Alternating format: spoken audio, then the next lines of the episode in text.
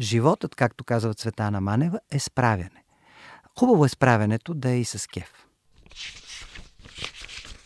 Здравейте, скъпи слушатели! Вие сте с четвърти брой на подкаста Първа страница, един проект на Web Cafe и с книги под завивките. Аз съм Темс, а срещу мен стои Антон Биров. И, и казвам здравейте и аз и споменавам нещо много важно, че този епизод на Първа страница достига до вас благодарение на нашите партньори от Спорт Тото. И днес ще си говорим отново за книги, за литература, за хора, книги и неистински истории, като наш гост ще бъде журналистът Георги Тошев. Но преди това имаме да ви разкажем нещо много интересно, нещо, което ни направи впечатление в разговор ни с миналия ни гост Захари Карабашлиев, а именно той спомена, че пише прав. Не знам за теб, не знам и за нашите слушатели, но аз до момента не се бях замислял, че може би някой някъде пише книги прав. Окей, мога да си представя да напишеш, да свършиш някаква бърза работа прав на лаптопа или на таблета, но никой до момента не съм се замислил, че има писатели, които създават цели произведения прави. Аз съм ставал свидетел как Захари Карабашлиев пише прав, така че не бях толкова очудена, но а, бях изумена от факта, че се оказа, че много други писатели са го правили през вековете и дори е имал диспути между противниците и защитниците на този начин на писане. Да, ние попаднахме една много интересна статия в Cabinet магазин. Ще я споделим с вас, между другото, в Фейсбук, в страницата с книги под забивките след няколко дни ще може да откриете там, но това, което ни направи впечатление в нея, наистина е това, което и ти спомена. Имало е сблъсъци по темата, имало е дискусии, даже дали е редно човек да пише прав. И естествено, този сблъсък, да го наречем така, започва от разбойника Фридрих Ниче. Много сблъсъци философ... започват от него. да, може би, а, който а, си позволява да коментира навиците за писане на Густав Обер, автора на Мадам Бовари, който е обичал да пише легнал, дори легнал, а не, не е седнал. А, а Ниче е бил твърд привърженик на идеята, че само когато си прав, можеш да създадеш нещо наистина стойностно.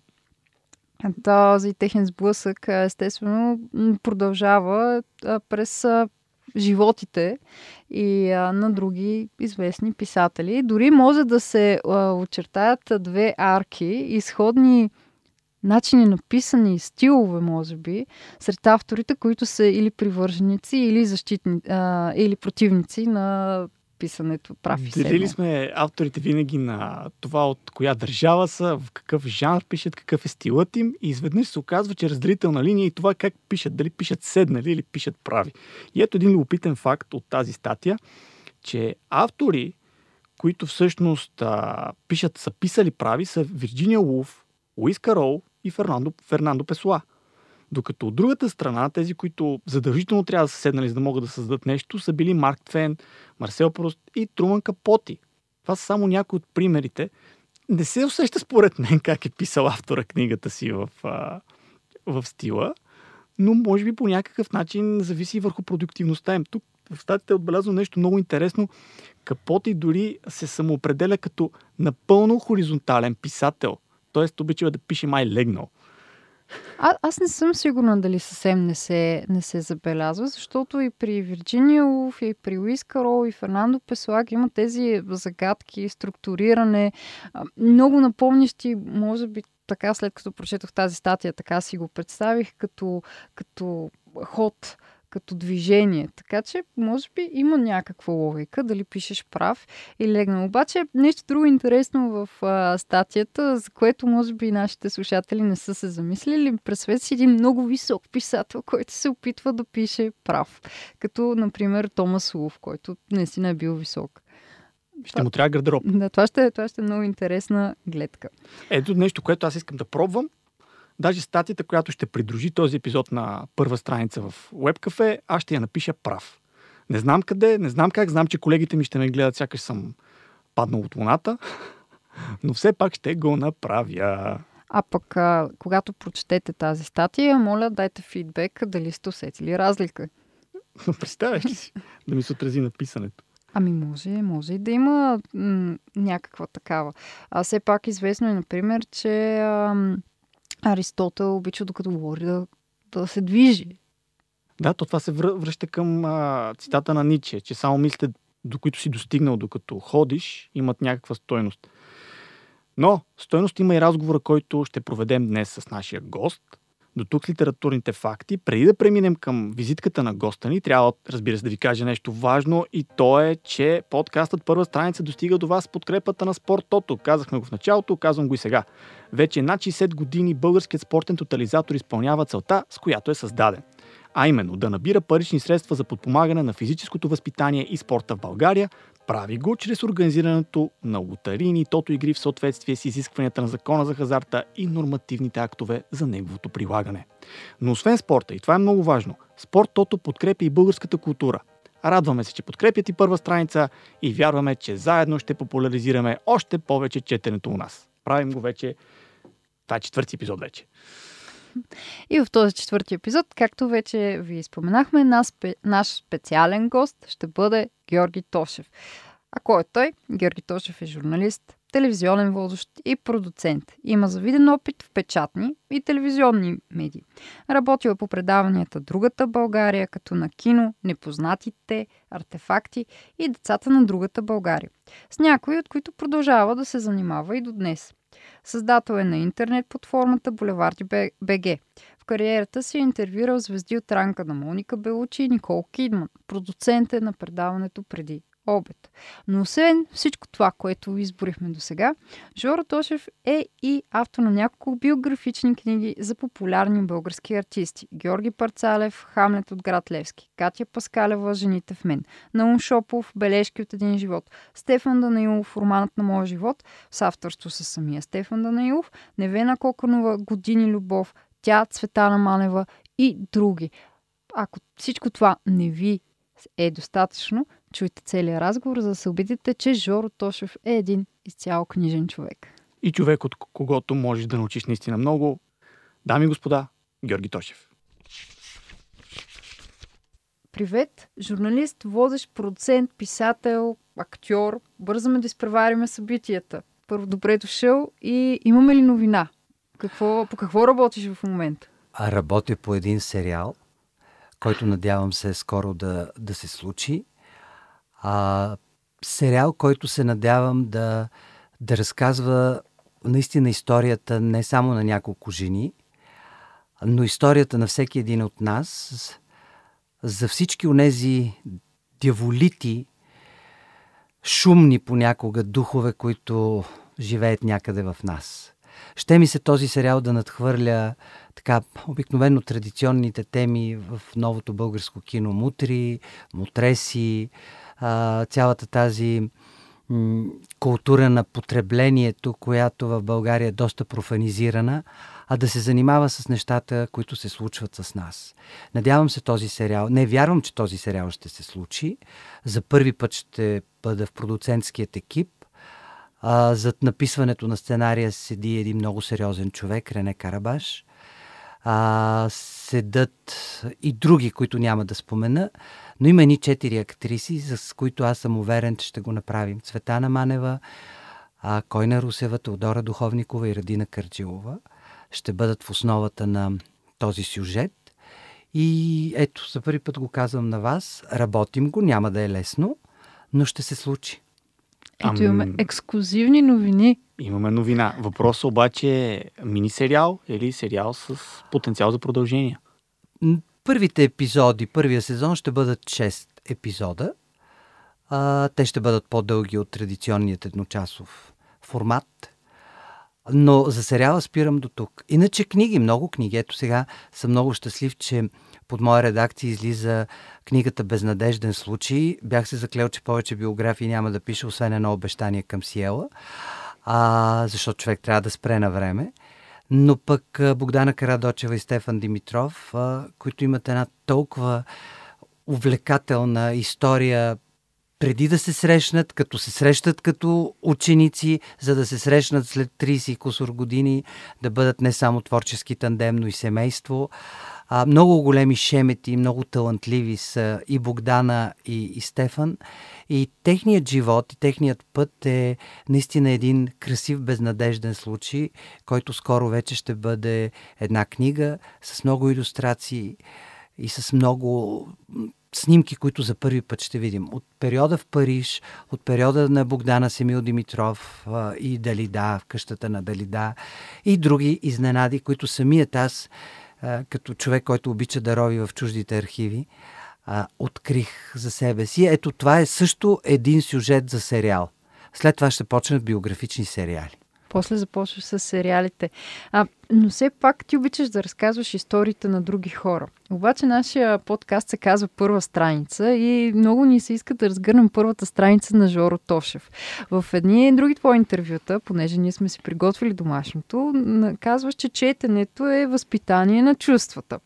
А, връщаме те много назад във времето и а, те питаме, коя е първата книга в твоето детство, може би, която е възпитала някакво чувство от теб?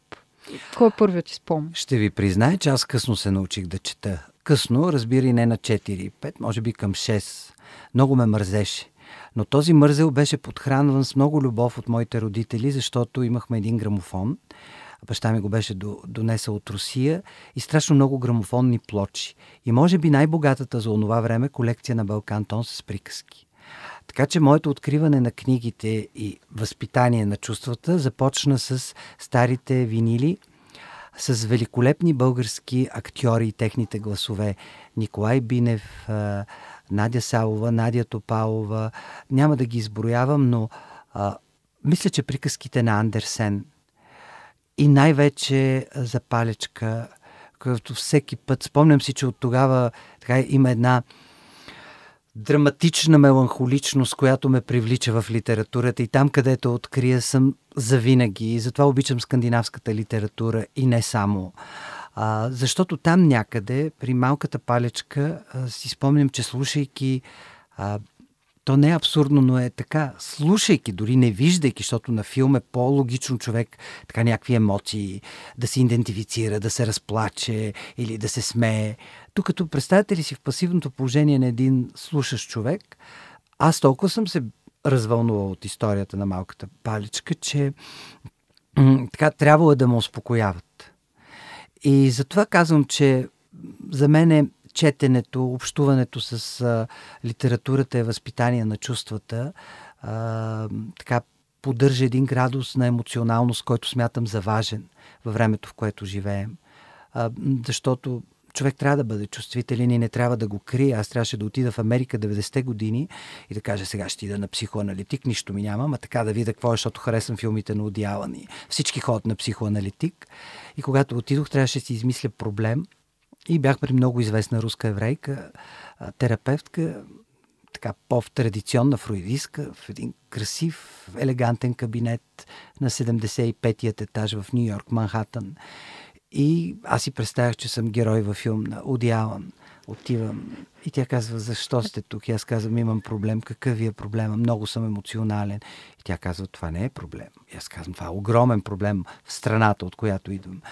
И след един дълъг разговор, накрая тя каза, виж, най-хубавото е, че ти си емоционален, защото означава, че няма да задържаш онези вредни, потиснати чувства, които превръщат съвременният човек в асоциален, в чудовище, чудовище за самия себе си и така нататък. Но да се върнем на книгите. Започнах с приказки от винили. Но книгата, която винаги ще ме съпътства, е Пипи дългото чорапче. А, много съм щастлив, че когато имаше малкото четене по проекта на БНТ, аз участвах с направата на филмче и моето филмче за Пипи, за историята на книгата и на Астрид Лингенд около книгата, с участието на актриста Снежина Петрова и нейните две момчета, беше класирана от българския зрител като най-любимата детска книга. Защото смятам, че Пипи е много, много философска книга. До ден днешен ме препрочитам. Щастлив съм, че всички съм зарибил около мен, от дъщеря ми до всички, до моята кръщелница. Няма дете, което да не е зарибено с Пипи дългото чорапче кукличка, която мъкна едни такива парцалени от Швеция и задължително томчето. Спомена, че когато си отишъл при психотерапевта в Штатите, е трябвало да си измислиш проблем.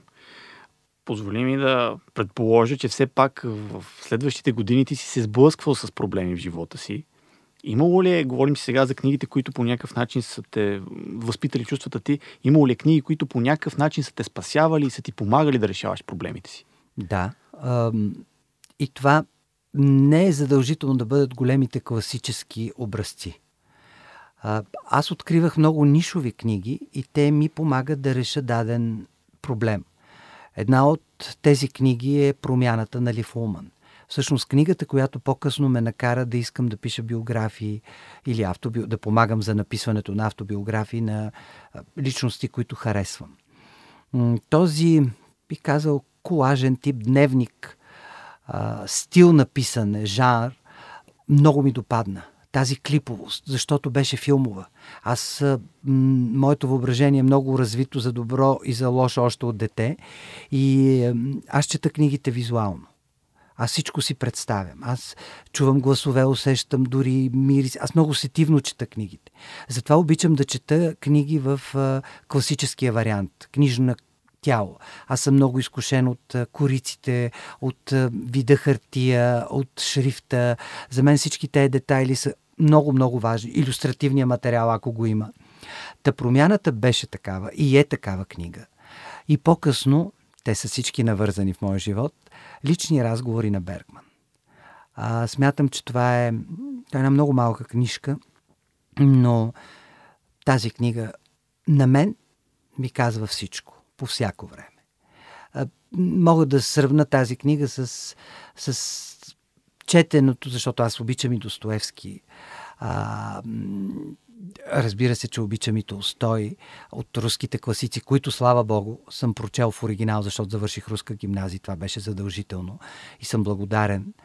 А, най-доброто от, ако щете, и от Капоти, и от Франсуа Саган, а, и от Толстин.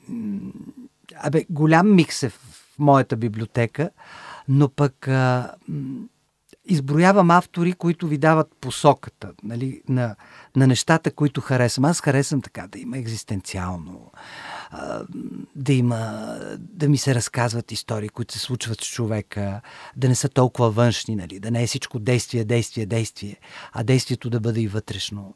И най-вече да се задават въпроси, да се търсят отговори на неща, които ни вълнуват. Това е универсалният език. Това се мъча да го правя и в моята професия. Когато ме питат защо се срещаш с Моника Белучи, примерно, или с Ани Лейбовиц. Ами защото точно в този момент и аз винаги им задавам въпроси, които мен ме вълнуват и нямам решение. И затова някои интервюта наистина ми се получават, защото да, естествено, че съм чел, естествено, че нещо знам. Това е някаква подготовка, която е задължителна, при всеки е различно. Но абсолютно задължително е винаги да имам поне два въпроса, които ме измъчват мен и да ги маскирам през голямото ми любопитство към Ани Лейбовиц, защо еди какво си, еди що си. Така че тези книги помагат. Ето лични разговори. И наскоро открих още една книга, да продължат в това семейство да се движат Аз автори. Аз да позная коя ще бъде. Да. Говорим за Лин Улман, нали? Лин, дъщерята на Бергман и на Лифулман, неспокойните. А, няма да спра да повтарям, всъщност срещата ми с Лифулман, когато правих филм за нейната 80-та годишнина в нейния котич в Норвегия, където е живяла из Бергман. А, това беше незабравимо преживяване за мен и оператора Румен Василев. Почувствах се от дома, бях така обгрижен от тази жена и нейния съпруг. Но тогава тя ни разказа историята на тази книга. Лина Уман е много известна норвежка дъщеря им, писателка, която печели награди и най-накрая се престрашава години след смъртта на Бергман да напише книга със своите родители, как тя ги е видяла. Но има глупостта да даде на майка си ръкописа. Майката е прави на салата тогава Лин казва, това е последният ръкопис, който ти, моя книга, която четеш в аванс. Ако имаш любопитство към моето творчество, книжарници, купувай си, повече ти нищо мое няма да прочетеш. И от биографична я озаглавява, нали, Неспокойните роман. Две години по-късно се радвам, че този роман е и на българския пазар и това е за мен една от най- важните книги, която се занимава с проблема за устаряването за това, че някой от живота си отива и че ти трябва да преработиш тъгата и това да, да усили паметта. много интересна книга, освен, че има и любопитен сюжет, защото е свързано с световно известни личности. Някакси много отвътре от семейството се разказва всичките те девет братя, сестри. Бергман е имал толкова много деца, толкова много връзки. И това магическо място в Орио, в което е останало сърцето ми. И се надявам да не са само тези три пъти, в които съм а, така обживявал този остров, защото наистина от малкото кътчета на света, на които съм бил, което е запазено като резерват.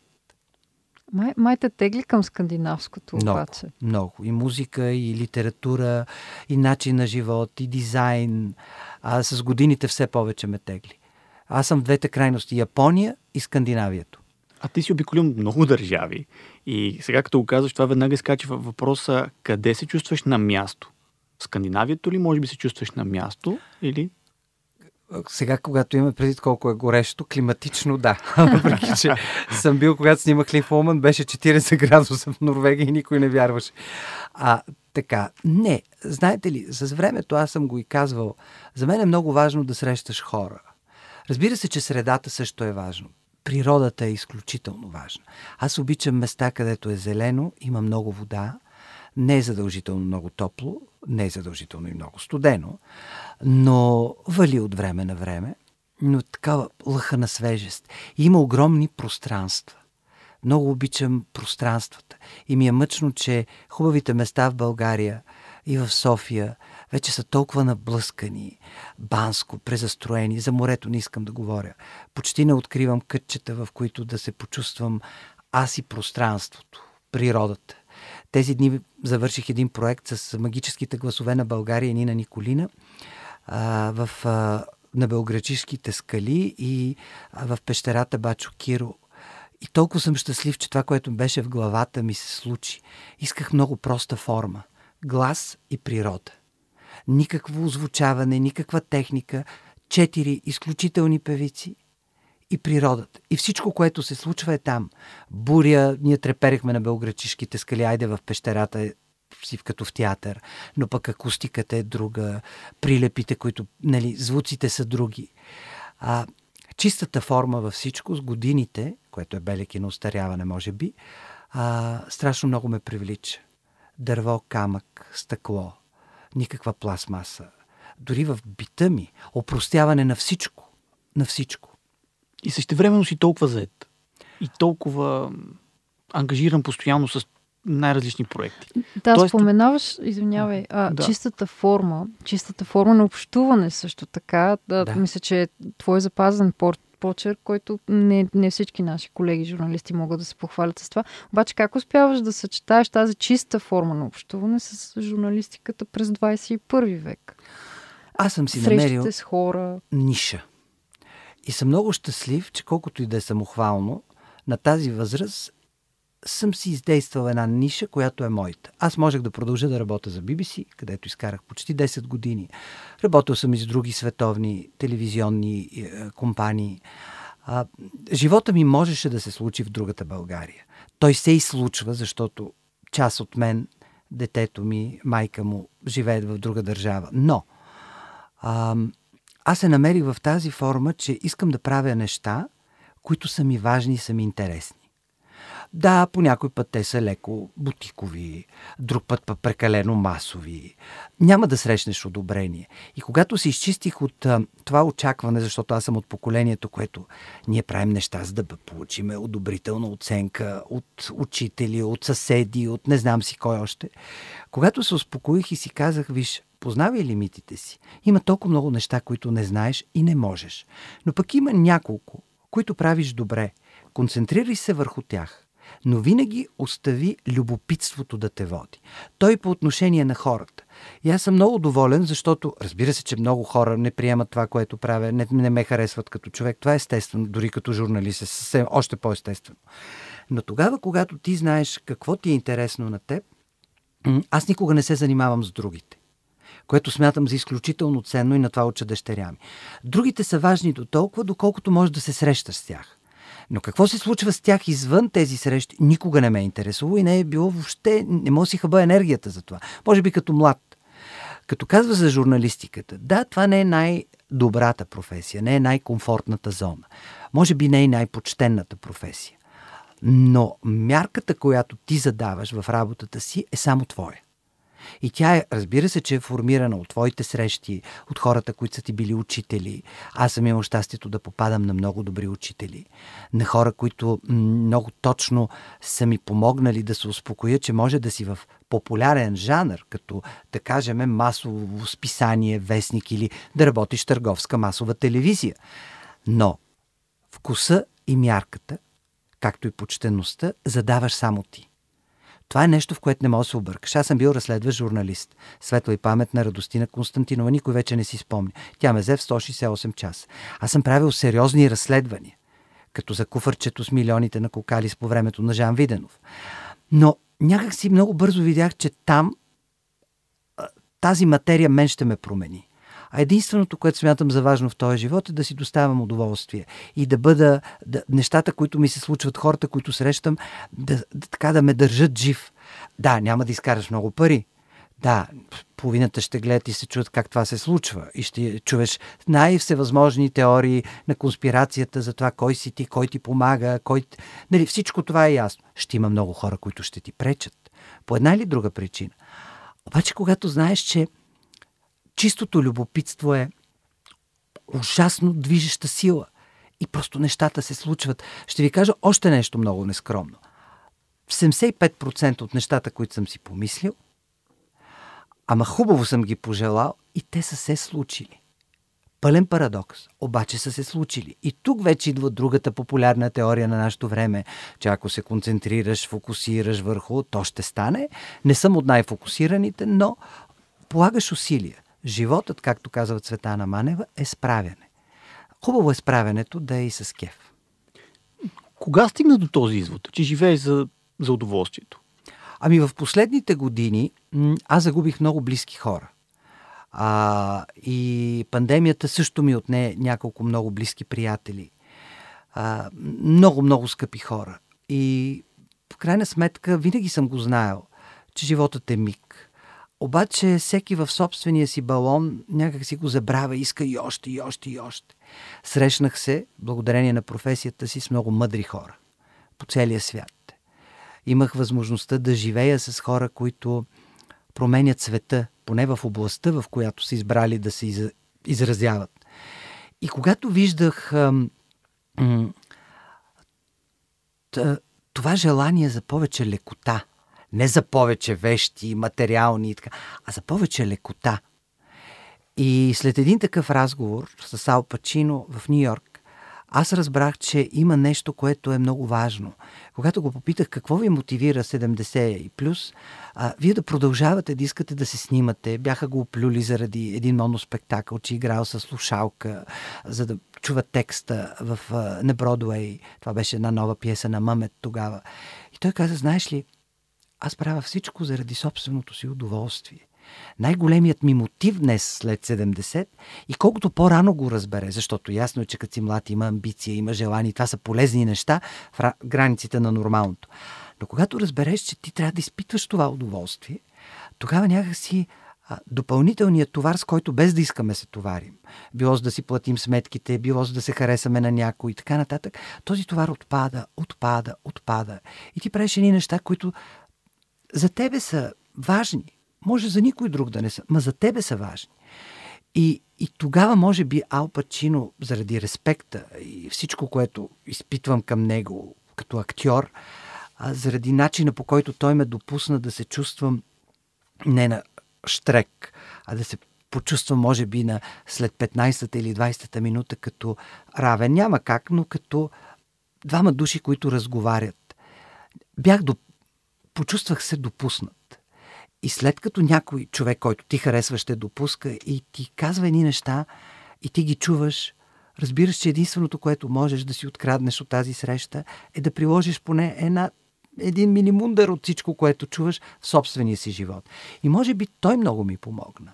Той много наистина ми помогна в, в, в, след този разговор да, така да преодолея цялото неудобство, неувереност, че не се справям, че има ли това смисъл, ми онова има ли смисъл. И така, и ти продължаваш, обаче продължаваш с друга мотивация. А то е да ти е любопитно, да ти е а, така леко, не в смисъл лековато, а просто да не е снапани. Имало е периоди в живота ми, в които толкова много съм се напъвал нещо да, да направя добро. И то не се е и получавало, но е опит. А когато нещо стане с лекота, значи е трябвало да се случи. Ти сега ни даваш възможност на нас да откраднем нещо от теб. Както ти си откраднал нещо от този разговор, някаква полука. И нещо, искам да се хвана за нещо, което каза преди малко, а, за критиките. И това, че винаги ще има хора, които няма да харесват това, което правиш, винаги ще има хора, които няма да харесват теб.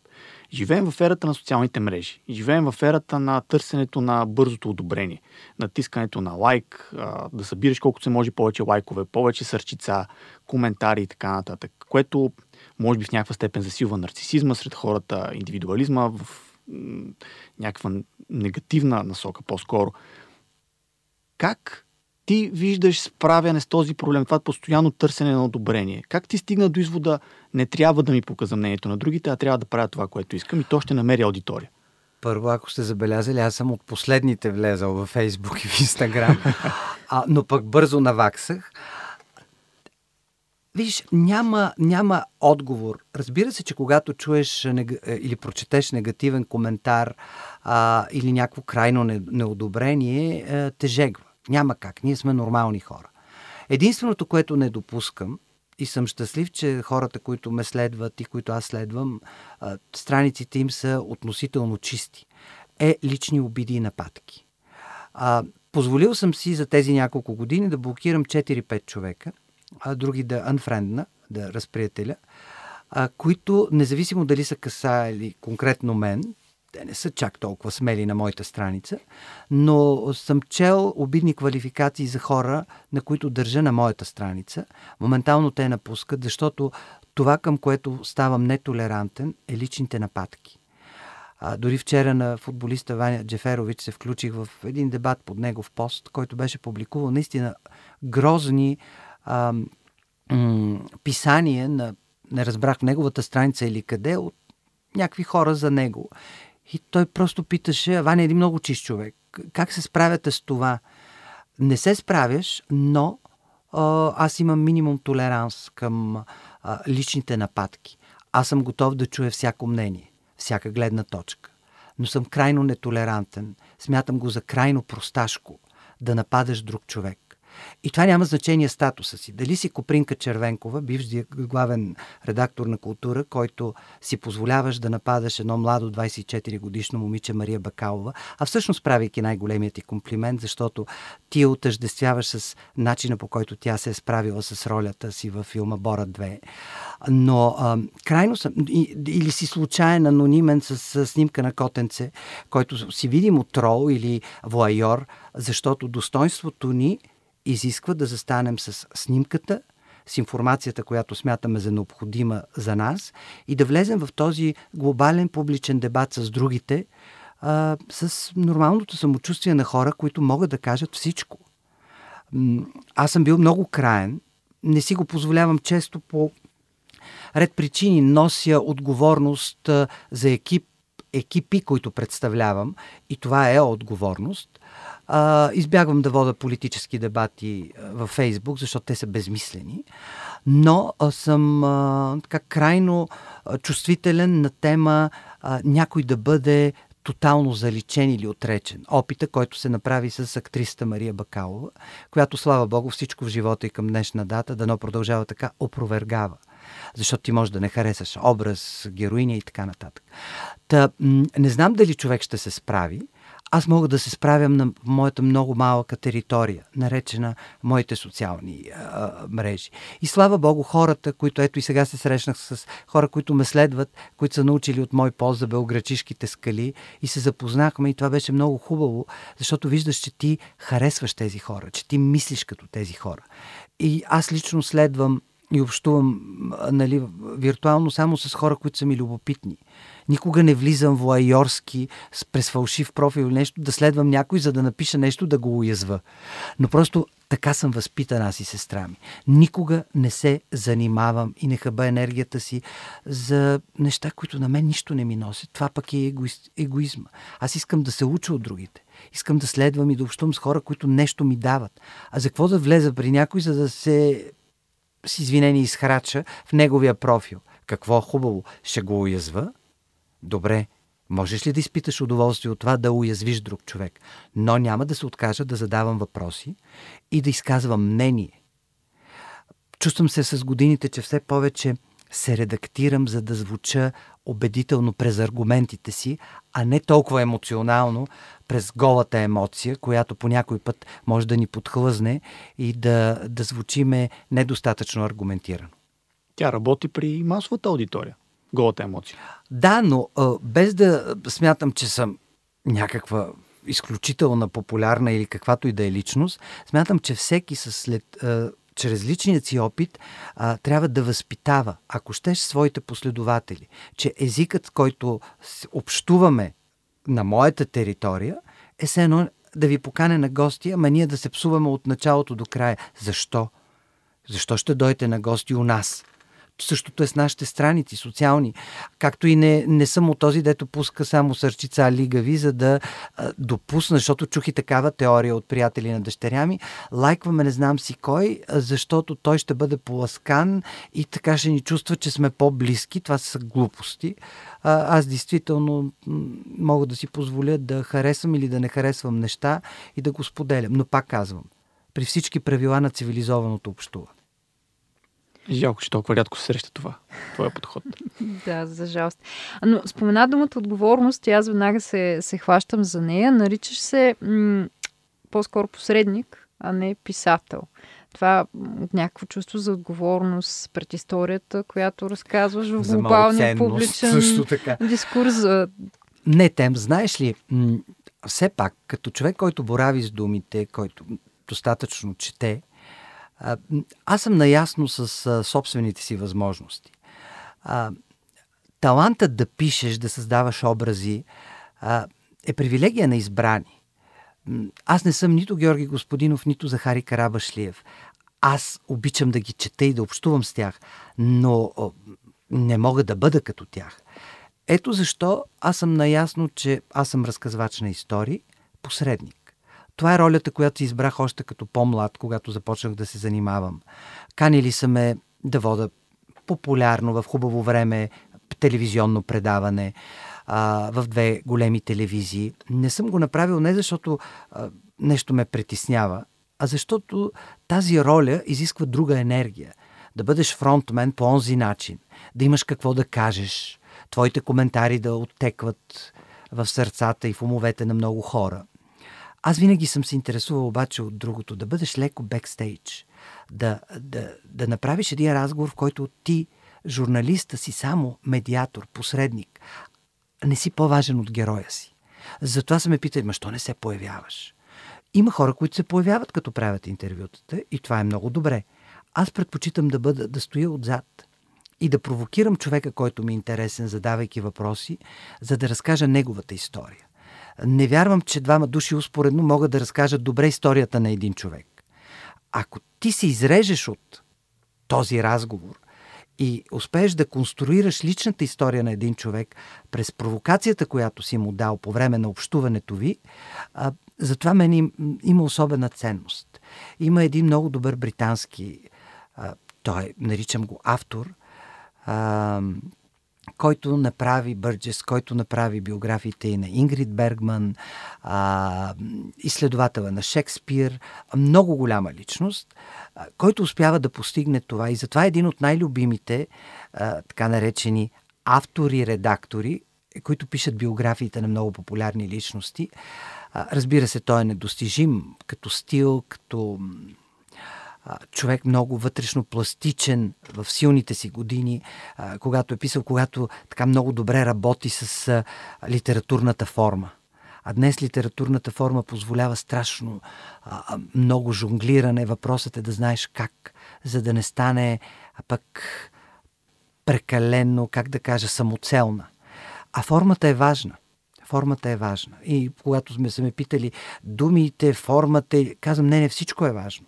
Но опаковката си е опаковка. Сега всеки от нас протяга ръка и взима книга, която и изглежда добре. Много е важно съдържанието, нали? Сигурно е водещо. Но и форма и съдържание нека да вървят успоредно. Заедно. Та, та за това съм посредник. Посредник на неща, които са ме развълнували, защото за мен е смисъл е в това да го споделиш с другите.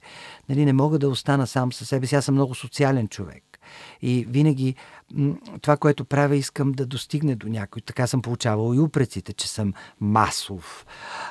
Да, да, ма защо трябва да направиш нещо и то там да остане някъде и никой да не го види? Да, полагам и усилия това, което правя да достигне до повече хора. Но това не е амбициозност, а това е желанието, труда ти или човека, за който разказваш, да се срещне с повече хора. И да канализираш неговото послание до, до повече хора. Да. А като си говорихме за избора на форма при разказването на истории, а, при всеки човек, за когото пишеш и разказваш неговата история, подхождаш индивидуално, избираш тогава как, каква да е формата, под която да се появи неговата история или преди още да се срещнеш с съответния човек, имаш някаква идея в главата си. По някой път съм имал идеи, повечето случаи те са се проваляли, както и с последната книга с Цветана Манева, защото аз исках тя да бъде, тъй като Цветана не искаше аз формата mm-hmm. да разказва живота си. Тогава измислих епистоларната с писмата. А, понеже в разговор тя каза, има толкова ненаписани писма до хора, които са ме обидили, които обичам. Не съм могла да им кажа много неща. Аз казах, велика форма, цялата книга ще е писма. Аз намирам 20 човека, които са и важни, някои от които са и опоненти и те пишат едни писма, тя не ги чете, но аз си казвам писмото ти до този, до този. И това исках да е формата. Разбира се, че не стана. Затова и книгата изчака 7 години. След това написах една книга, след което и това не ми хареса. И с годините става много отговорен. Тогава се сетих за Яна Борисова, която написа великолепна пиеса за нея. Хората от ТОС, специално ролята за Анна, която също наблюдава Цветана през годините и знам, че има една невидима връзка между тях двете. И харесвам как пише Яна.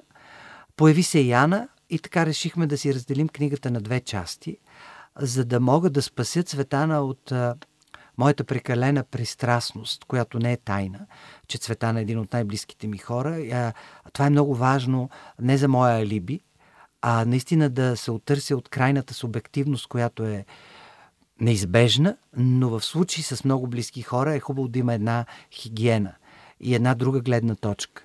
И освен писмата, които запазих, uh-huh. и тези, които открих, като писмото на Радичков до Цветана – което е лаконично, но много интересно. Успях чрез Яна, която пък се съгласи, да дам друга перспектива към Цветана. И затова заглавието много и подхожда на тая книга. Тя Цветана, а, не аз Цветана, например. Та, различен е подхода. При Богдана и при това имах идеята, че ще бъдат, че ще започнем заедно в този безнадежден случай, че ще разкажем техните истории субективно аз Богдана и аз Стефан и отново някъде накрая ще се срещнем заедно в един а, те двамата ще се срещнат в един диалог, за да, а, за да дообяснят необяснимото на тяхното съвместно съжителство. При други е различно. Книгата, която подготвям за Сиела а, за Лили е много сложна и затова е толкова трудна, а, защото разбира се, че за Лили Иванова има дори са малко, две, три или повече книги, не знам, но аз формата там не е достатъчна, защото а, този феномен трябва да бъде обяснен през много други хора. И естествено, ако контролът е на артиста, той може да не иска всички тези хора да присъстват, но пък авторът решава, че те са много важни за автентичността и истината на, на, на един текст – и там някъде по някой път е много отговорна работа на, на всичките страни замесени и по някой път процесът е бавен. Но съм сигурен, че ще бъде успешен. А като спомена това ам, и а, разказа за, за Богдана, аз Богдан yeah. има ли, има ли сблъсък или се сливаш с хората, за които пишеш, когато естествено имаш възможност да комуникираш с тях? Първо аз ги обичам И слава Богу, написах книги за хора, които бяха живи. И ги направихме, направихме това заедно и с Стефан Данилов и с Таня Лолова. А, сблъсък няма. Аз много в самото начало поставям категорично параметрите на нашето общуване. И то е, че истината е много важна и че тази истина в крайна сметка трябва да бъде а, важна за а, читателя. Защото лъжата е като бумеранг и тя може да бъде разрушителна. Разбира се, че съм ме спирали процеса, тръгвал съм си посред нощ от Стефан Данилов. Добре, че живееш близо до нас. А, карали сме се, спорили сме, смели сме се много, плакали сме заедно, дори с някои от героите. Но в крайна сметка много е важна тази а, мярка, която трябва да бъде постигнат. От една страна аз го правя заради човека, който харесвам и той трябва да е доволен от резултата. От друга страна обаче си настоям като китайска капка за истината. И мисля, че се получава. И това е много, много добре, защото ако нещо скриеш, а, лъжата при мене винаги има обратен ефект. Аз губя интерес. И затова много се разочаровам от хора, които съм усетил, че ме лъжат. Тоест да разбираме, че ако някой ден бъде написана книга за живота на Георги Тошев, тя ще е напълно искрена. А, аз няма да я напиша със сигурност, но а, да, защото виж, няма какво да губиш. Ако ти е, независимо колко ти е писано да живееш, имаш един смислен живот и си готов да го споделиш с другите, ти трябва да си наясно, че единственият смисъл е а, да, се, да се чувстваш безкрайно а, откровен, печелейки доверието на човека, който си поканил да го да те разкаже. И в този ред на мисли аз съм много щастлив човек за доверието, което получих от, от хора, които са ми важни. Това е много голямо, много трудно допускане. Аз не съм бил близък, примерно, с Стефан Данилов, колкото с Светана Манева. Но ние станахме много близки. Аз никога не съм предполагал, че той ще избере мен, защото около него, в неговата лична компания и среда има хора, които са много добри писачи. И много хора са правили опит и са искали той да си разкаже живот. Но това да, да ме избере, а, както самия той не знам, не знам как стана, просто се сетих и Роси ми каза, викам, давай го това, Тошев да идва и така. Сега има и другата крайност, че а, всевъзможни хора ми се обаждат и много искат да им напиша книгите. А, елегантно отказвам. Да, за политици е ясно, защото трима ми се обадиха, че няма да стане. А, някои спортисти трябва много да ми харесва човека, трябва да ми е много любопитен. А кой е човекът, който, за когото би искал да напишеш книга, а за момента не си имал тази възможност. Имаш ли такъв списък в главата е, имам си в главата си, имам, но те някои не са и живи. Бергман, например, не е жив. Имам, имам няколко личности. Фрида си я пише сама. А, обичам хора, които имат много сложни истории. А при Фрида е този проект, как се ражда тя по проекта Лебесборн. И там е една травма, която те преследва и след това в живота и с всичките загуби, които дори на върха за тази среща закъснява с баща и с който никога не стават близки, защото тя никога не му прощава. Говорим за Фрида от Аба, че изоставил майка и че всъщност той е а, нейното раждане е щастливо събитие за майка й, но е изпълнение на а, държавен дълг към Райхстаг нали, в, в, този драматичен сблъсък ти се появяваш на този свят и това бележи живота ти. Има и други, да, има и други, има исторически личности също така. Но виж, аз вече не... Имам мечти, но превръщам в проекти само тези, които смятам, че могат да се случат. Но ги завършвам, рано или късно. Така се предпазваш и от разочарования, когато да.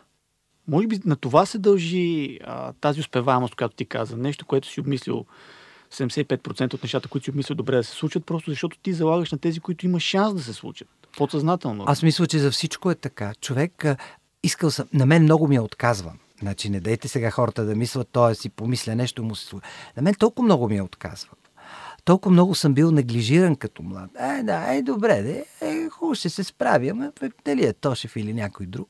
Аз съм минал през всичко, през страшно чиракуване в годините. И затова по някой път ми става мъчно хора, които не ме познават, така, той е кафе, сноп зад него седа, той е, той е, и почва конспирацията. А всъщност всеки един от нас си плаща цената. Но аз съм от хората, които а, така твърдо стоят зад позицията, че а, това, което излиза от теб, трябва да е с лекота и с усмивка а не някаква мъка нечовешка. Има такива хора, които... Той им се получава, обаче такава тегоба. И като говорят за това, което им се е получило и е успешно, мъка, тегоба, тежести някакви като чели. И, и това не го разбирам, защото защо ме занимаваш колко ти е било трудно? Аз искам да разбера колко ти е било интересно. Трудно е на всички нас. Ама пък това е работа домашна нали, тя остава за теб. Никой не се интересува колко ти е трудно и какво ти преодоляваш, за да постигаш определен резултат, за да стигаш до определени хора, за да стигаш до а, читателите, зрителите и, и да могат проектите, зад които стоиш, да са устойчиви. Това е голяма гаранция за мен за успеха. И това го ками на моите студенти и на дъщеря ми и на екипа. Ами да имаш едно предаване – 10 години и то да е успешно. И затова изпитвам респект. Изпитвам респект към Лили Ванал, която повече от 60 години е номер едно в нейната област. Ма няма значение дали харесва някой музиката или не. Тя е там. И е във форма, в която не мога да се сета за много хора по света да са. И, и за всеки един друг, било за Стоичков или за Бербатов, за тази последователност и успеваемост, която един човек има. Защото всичко има цена – но никой не искам да ме занимава с тая цена. Искам да, да се занимавам с резултата и процеса. И да занимаваш хората, които ще да. прочитат или гледат това нещо. Към края на нашия разговор, много интересен разговор, за който много ти благодарим, а, имаме една малка традиция. Тук колко броя имаме? Ние имаме три епизода до момента, но имаме една традиция да задаваме близ въпроси. Създаваме традицията в момента да задаваме близ въпроси. Така че а, очакваме бързи и кратки отговори от теб. Ти Аз ли съм? Добре. Хайде. С любимия въпрос. Книга, която ти много обичаш, но според теб не е достатъчно популярна. Неспокойните. На Линума. Добре, какво би предпочел? Да готвиш преди обед или да си участник в Survivor? Разбира се, че в Survivor. С готвенето не ми се отдава. Книгата, която те разочарова? Много са. Една ли трябва да посоча? Първата, която ти идва на ум? Е, как ме затрудни, защото винаги на ум идват всички книги, които обичам и книгата, понеже имам ужасната способност да забравям, ама много бързо да забравям. Хм...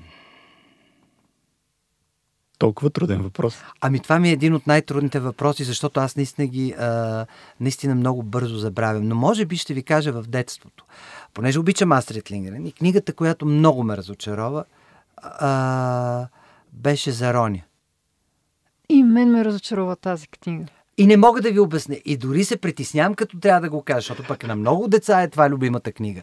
Но аз след Пипи, Карлсон, изведнъж и там някъде казахме, това ли е моята писателка? Толкова обичам книгите, но тази нещо не ме държи. Ето, забравяме, не мога да ви разкажа дори Аз сюжета. Аз не си спомням сюжета, между другото, защото mm-hmm. и мен много ме разочарова. Аз пък много обичам братята с уските сърца и, и Пипи, и след това Карлсон, нали, стигаш до Рони да. и си казваш, ама каква е тази история? Тя просто, може би, не, не, може би е много местна, не знам, аз наистина не помня. Може би, да. Вече. Добре, последен, а, последен близ въпрос, който знам, че ще ти е любим. Книгата и след това филма или първо филма и после книгата? Които най-много обичам. Не, не. Кое, как предпочиташ? Първо а. да прочетеш книгата и след това да гледаш филм по нея или първо да гледаш филм и да видиш екранизация? Не, ма, язуитски въпрос. Разбирам ви. Добре сте си свършили работата. Ми, много е различно. Сещам се за, а, за книги, които винаги ще искам първо да съм ги прочел и след това да съм гледал филма. Ана Каренина е една от тези книги. Има много добри версии на Ана Каренина, те са ужасно много. Но книгата е книгата и за мен тя е водеща. Има и обратното. А, също водеща книгата е Човек на име Уве. Филмът е фантастичен, обаче книгата на Бакман си е книгата на Бакман. Филмът и след това. Хм. Може би къщата на духовете. Филмът, този каст, тези актьори, актриси, тази режисура и атмосфера, която е постигната, а, книгата ми е една идея. по, без да обиждам никой, по-женска, mm. по-бъбрива, а някак си в, особено в мини-сериите на Къща на духовете, толкова е наситено, някак си толкова е изчистено от всички онези бъбриви неща, които а, може би защото гледах филма, влюбих се във филма и след това прочетох книгата и вече казах, това сега ми е излишно, това ми е излишно. Вече знаех сюжет. Може би не е коректен отговора ми, но да, а, винаги ще предпочитам къщата на духовете филм пред книгата, но човек на име Уве и Ана Каренина, книгата първо и след това великолепните филми. Много ти благодарим за този раз, разговор. Да. И аз ви благодаря, беше ми приятно. Излякох си много ценни полки самия аз. Надявам се нашите слушатели. И след някакво време ще се На следващата пак. страница. На следващата страница, но преди това чакам 120 първи страници. Не знам за вас, скъпи слушатели, не знам за теб, но аз определено има някои неща, които ще си взема като полука от това, което Жоро каза и ще се опитам да ги приложа в собствения ми живот, защото знаем, че ние сме малко това поколение, което беше засегнато от вълната на социалните мрежи, примерно частта с критиката, търсенето на одобрение, това да правиш нещата за удоволствие, а не просто да се затрупваш с задачи. И се надявам много други хора. Замислих се, ако повече енергия се влага не в това да се критикуваме ни други, а да създаваме някакви неща, вау. Интересното е, че той каза, че търсенето на одобрение е характерна черта за неговото поколение. Само че аз мятам, че това е някаква черта и на нашето поколение, защото все пак нали, има няколко години, които ни разделят. Очевидно, това е нещо, което не се променя у хората. Желанието да се докажеш на другите, да бъдеш одобрен от другите. А, и въпреки това, Жоро успя наистина да канализира няколко послания, които се радваме, ще се радваме, ако оставят своята следа и у вас. А, на мен, честно казвам, този разговор не ми стигна. Аз бих искал да си говоря с него още. Определено, аз също. И най-вероятно ще го направим в някакъв бъдещ момент. Междувременно очакват много други гости в следващите ни епизоди. Но, за да ги чуете първи, това, което може да направите е да се абонирате за подкаста първа страница. Разказвам ви го всеки път. Ще продължа да ви го разказвам всеки път. Къде може да се абонирате за, за нас? Ами в SoundCloud може да се абонирате за нас. В Spotify, ако там слушате музика, защо да не слушате и подкасти. Може да ни откриете и в Spotify, може да ни откриете в Google Podcast, Apple Podcast, всички платформи реално, в които се разпространяват подкасти и чрез всички приложения в а, различните магазини за приложения ще откриете такива приложения за слушане на подкасти. Абонирайте се за нас там, за да разбирате първи, когато пуснем нов епизод. Естествено, следете ни в WebCafe.bg, защото там всеки един наш епизод е придружен от статия, в която както ви помага да се ориентирате къде какво има в броя, така има и любопитна информация, която ние по някаква причина може да не сме успели да засегнем.